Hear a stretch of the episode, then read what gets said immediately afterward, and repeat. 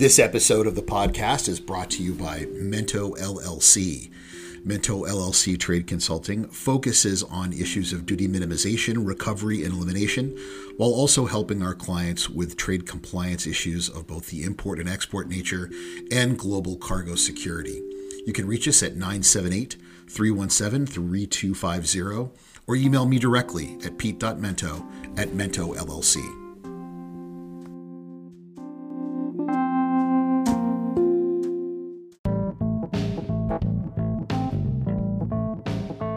From Washington, D.C., this is Trade Geek Podcast with your host, Pete Mento.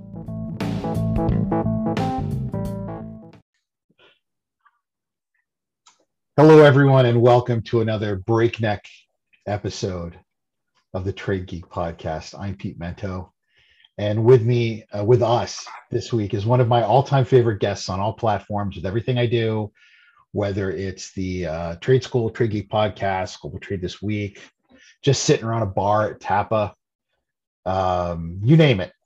Alex Ohanoff, captain, captain, captain, the triple captain. Um, Alex and I have been friends now for 733 years.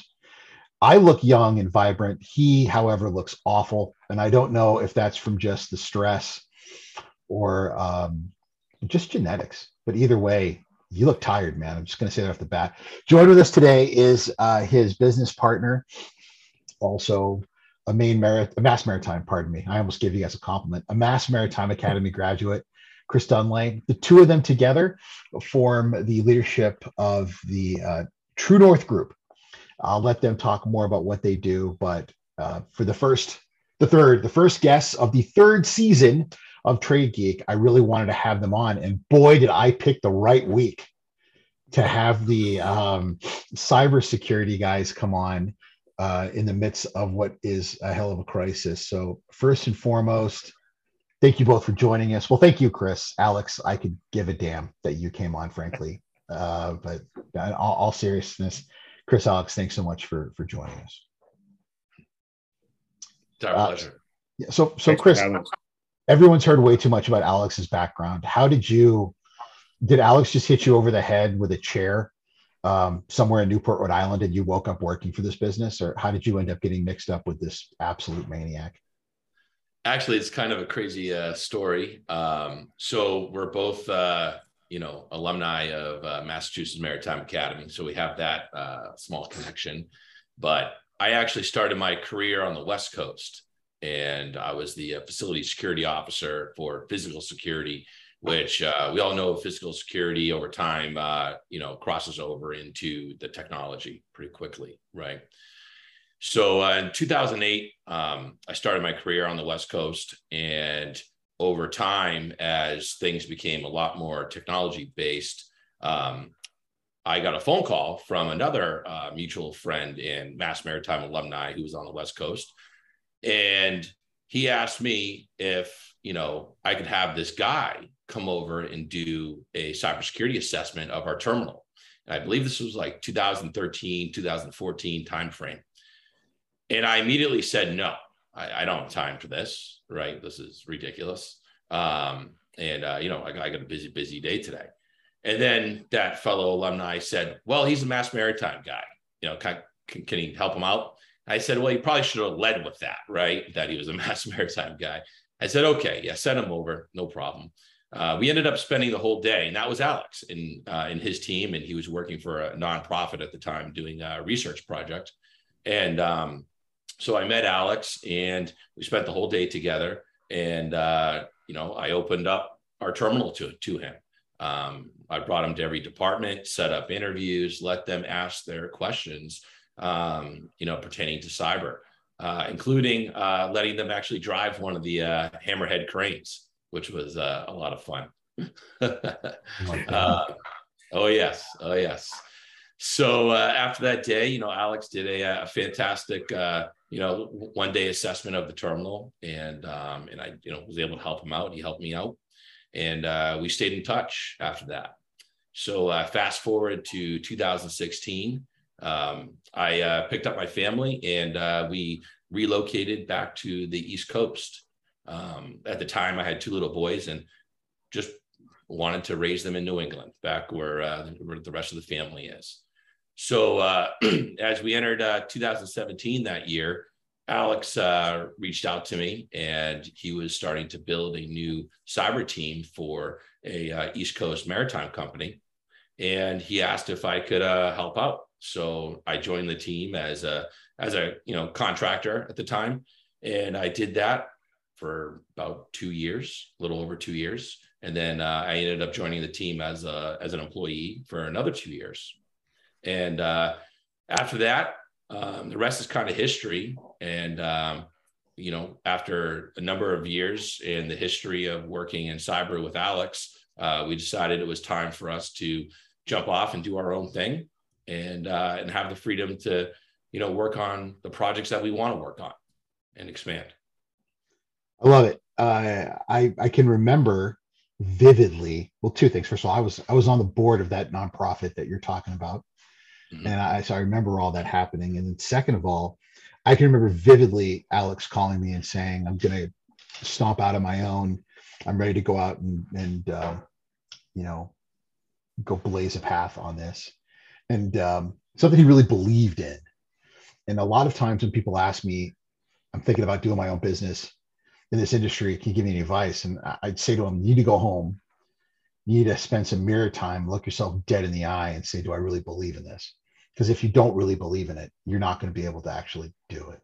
And you're going to find yourself sitting working in someone else's office. So um, it's been a year and a half now that True North has been out in the industry, and I know that it's it's it's uh, it's going well. So the first the first hurdle for everyone to achieve is do you make it past the first six months without working at a real job so uh, you know you, you, guys are a, uh, a financially solvent concern i know that you're continuing to, to work and expand and i just want to say how incredibly happy i am and how proud i am of, of both of you for for what you've accomplished and you both deserve a good well chris i'm, I'm going to say you deserve a good pat on the back.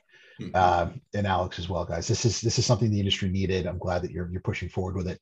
Where you saw it, where there was a vision and there was an opportunity, you actually you put your your shoulder to it. You made it happen. So uh, you know the industry owes you one. So thank you for that. Uh, I, I do I do because we have limited time. Thanks Zoom. Uh, I wanted to talk specifically about a couple of things, and the, the first is going to be a year and a half ago when you started this, and I think three years ago, Alex, the first time you and I really talked about this digitally, where we saw maritime terminal ship operation cyber as opposed to now. Do you feel that we've we've and you can say in whatever capacity as as as shippers, you know, as governments, as terminals, as whatever. Did the two of you, either of you, really see a, a big change? Has, has there been a lot that's been done? Do you feel that in anything from from either um, awareness to actual action. You know, is there a lot to report on in that time? Chris, you want me to start? Yeah. Um, I, we can only speak for the you know the clients that we're actually working for and working with. Um, I think that's important to to say. Um, and what we can say is that group has made a lot of progress. Um, and that started with their own commitment and um, professional curiosity, uh, business curiosity uh, first, which then became their own journey. And we joined journeys together on that, if, if, if that's the best way to say it, because it is a journey. It, it's, you know, learning about what this all means. What is an attack surface? What is what is how do how do our digital um, how does our digital in, integration and our business priorities all kind of intertwine with the frailties of cyberspace? And it's all they've all been on their own journey with us and have all taken their own approaches um, but they are making great progress. And it's gone from you know the what about to what do we do next? And um, in, a, in a total commitment we speak a lot, Alex. You and I, we're on the same circuit. A lot of the same people that ask me to speak will ask you to speak. Hmm. Um, do you do you feel when you speak? And I, I hey, you hate it when I'm in the audience. I know you can't. I make it a lot harder for you. uh, by You always riling set traps for me. I do. Um, it- is is the general is is the general populace? Do they get it yet, or are we still fighting an uphill battle with people at least admitting this is a real problem? You know, um, I think the folks that navigate ships, operate ships, own ships, and handle cargo, operate and own businesses and transportation and port facilities and so on. I think they get it. I think that, and particularly the ones that we've been working with, I can only really speak for them. But there seems to be a general movement towards progress on this, and um, yeah, I, I think I think we're we're beyond the problem, beyond the the topic of talking about the problem and more into the solutions. Um, Chris, Chris, what have you seen? Yeah, I agree with you, Alex, uh, 100%. Um, this is, it's been a growth period over the past uh, even five years. Um, you know, cybersecurity on the marine terminal side wasn't really a hot topic until about 2013 or so, uh, at least on the West Coast. And, uh, you know, cybersecurity was used as kind of a buzzword, right? And um, I think a lot of terminals, um, you know, I'll just speak for the terminal side because that's where I was working at the time. Um, it was people weren't really admitting that it was a real issue, right? I think at the time people were kind of thinking, okay, well, our IT department handles that, right? And that they're doing everything that they can do, right? Um, and I don't think anyone had a real grasp on what the cybersecurity issue is and how it can really affect the business and how exposed each of these companies could be. Right. So fast forward to today and just, you know, as we've worked with our clients over the past four, four to five years, I think Alex is 100, 100% right. We're no longer talking about the problem, we're, we're working the problem now. And we are no longer dealing with uh, you know IT directors or uh, you know CIOs who believe that well you know their uh, you know their SHIT doesn't stink right? Because that's a dangerous way to look at your environment right? Because everyone has problems right? And as long as you have a uh, an IT director or organization that identifies that says hey we know we have problems how do we get better right that's the the proper attitude to have and those are the types of clients that we enjoy working with. Uh, we have worked with clients that felt that that you know they're already doing everything right. Um, you know that they're very guarded with their information. They don't want, really want to share. Right. To to us, that's a red flag. Um, we want to work with clients that are willing to get better. Right. Let's rip the band-aid off. Let's admit it to ourselves. Hey, we know we have issues, but let's get better. In a in a world full, oh sorry go ahead chris i didn't interrupt you. No no sorry go ahead, go ahead. In, in a world where there's so much to worry about you know and you, you kind of touched on that that i think that the threat is it's there. This isn't something that's it's not theoretical. It's there.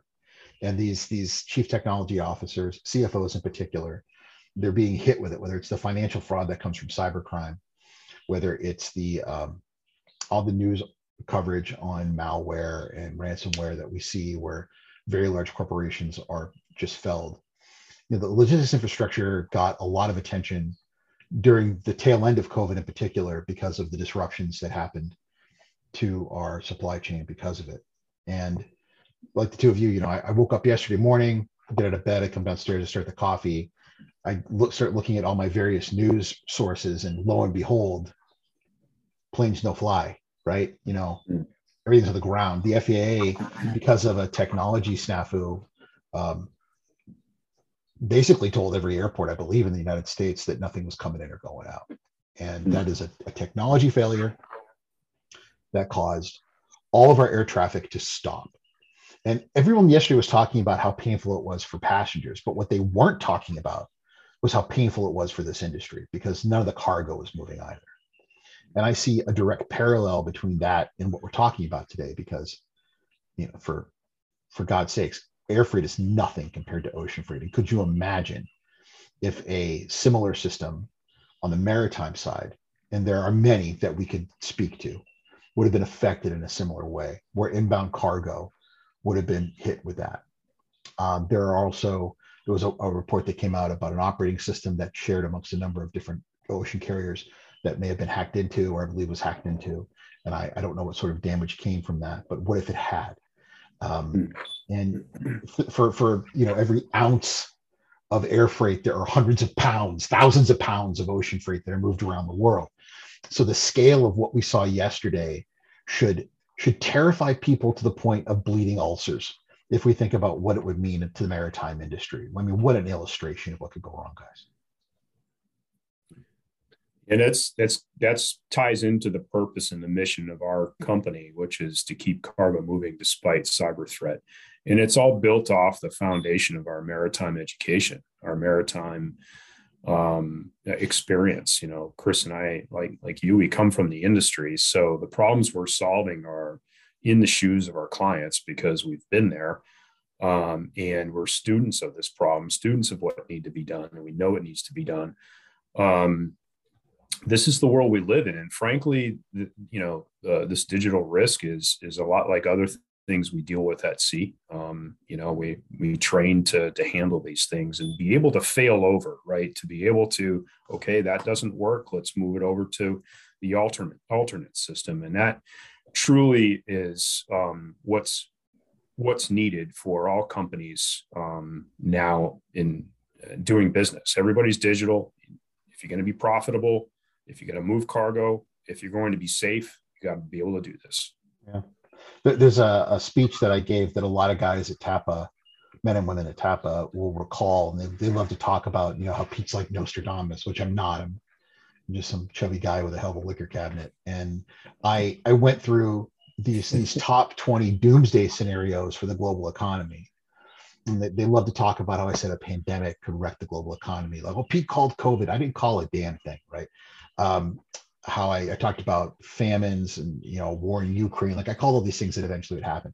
But the one I always talked about was uh, a major breakdown of of the cyber infrastructure, particularly with supply chain and what that could mean for the food cycle. You know, so much of what we eat as Americans not going to affect us. But when you begin to to mess with the maritime industry in particular, you know, fertilizers and, and food technology and just food itself, if you were able to just break down a couple of ports around the world, you could starve to death entire populations.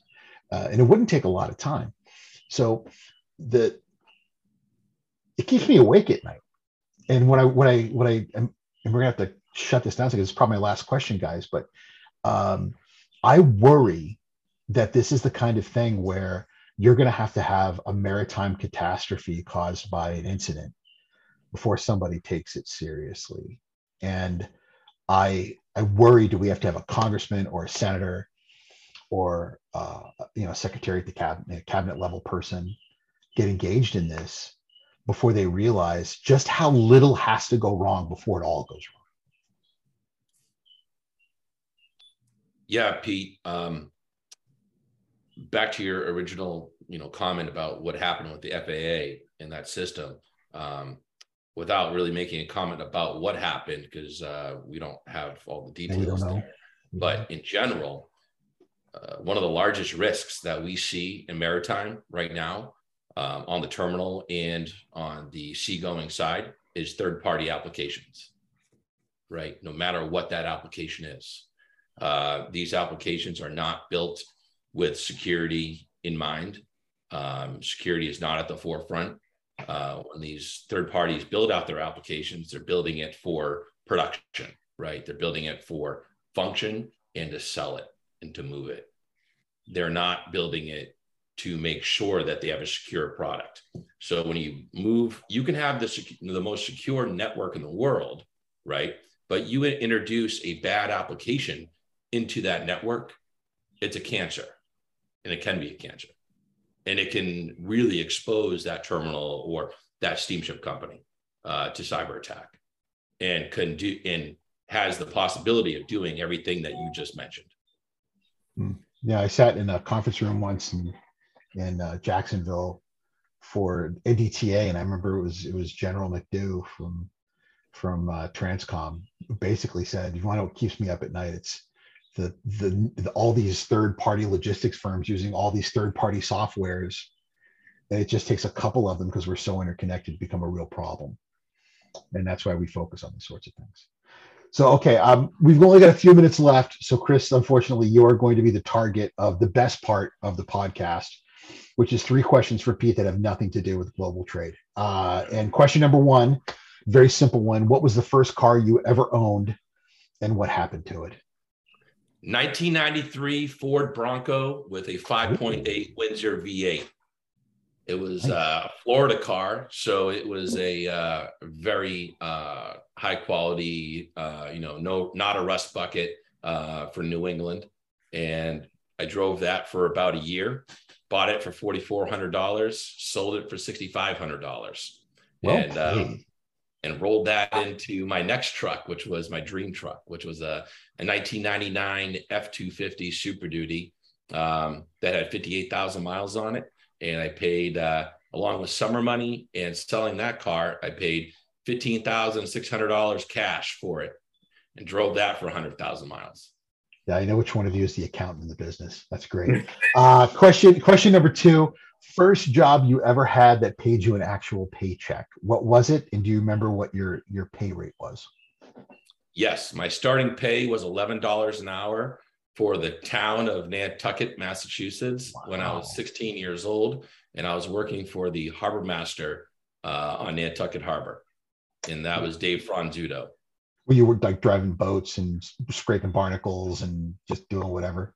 Everything, everything. Yeah. Um, from uh, you know hammering spikes into the dock, uh, replacing uh, planks, to uh, doing harbor you know security patrols, um, responding to vessels in distress, uh, running.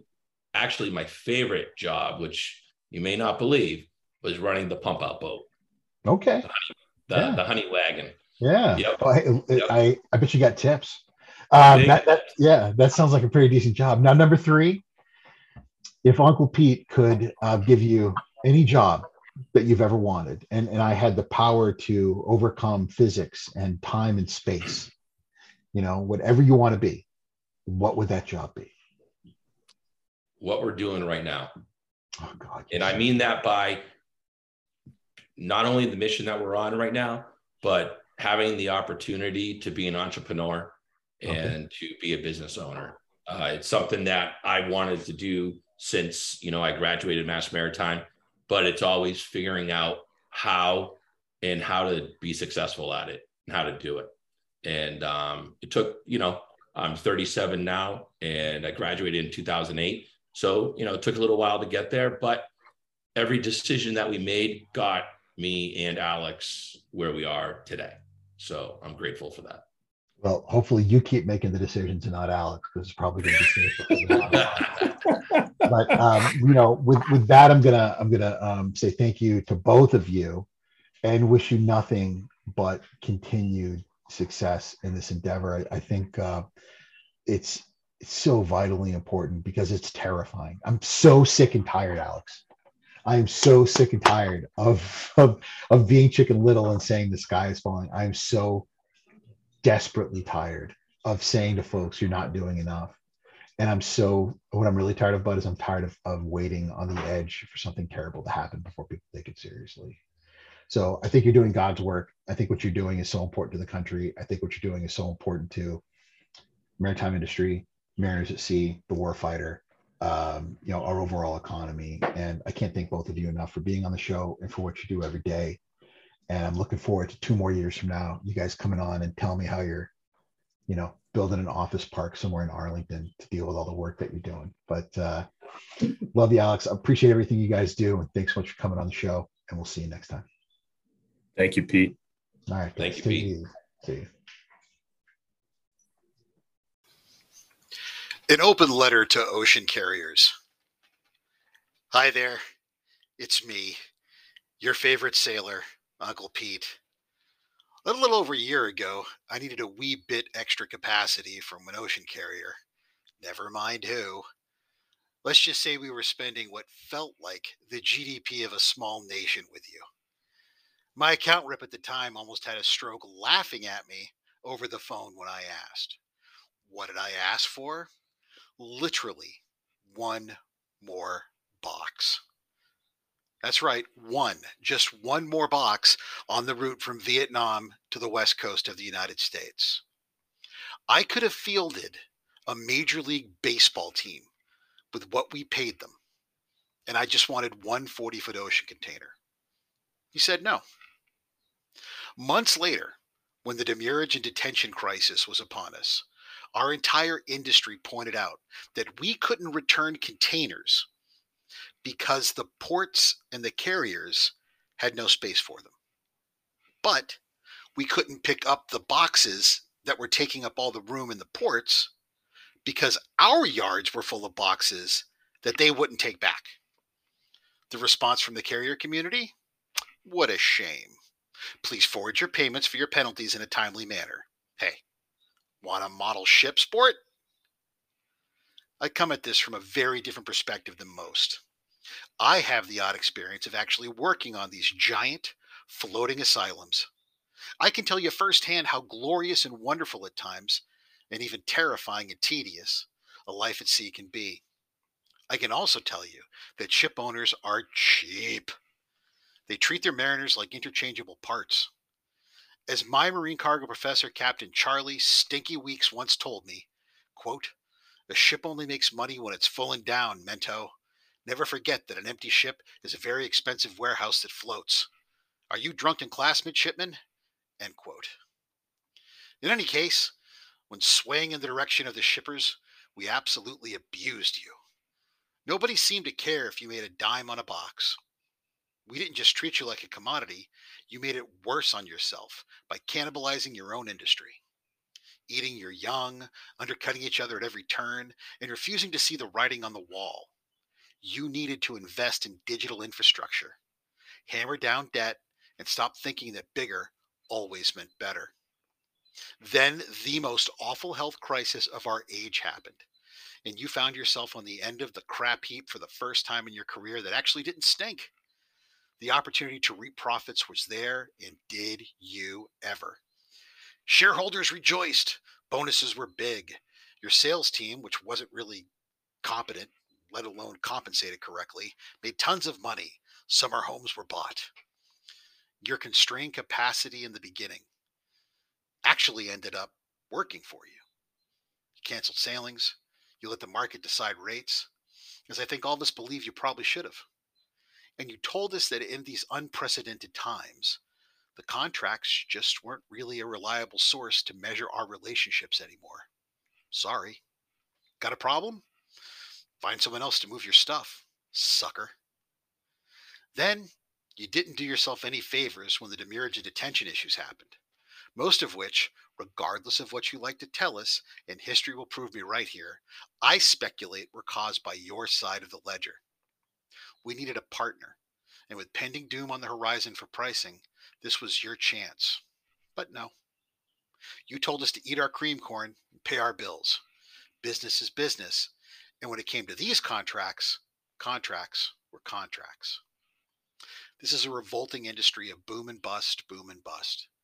You bought shiny new ships, and in no time, those shiny new ships were on the water.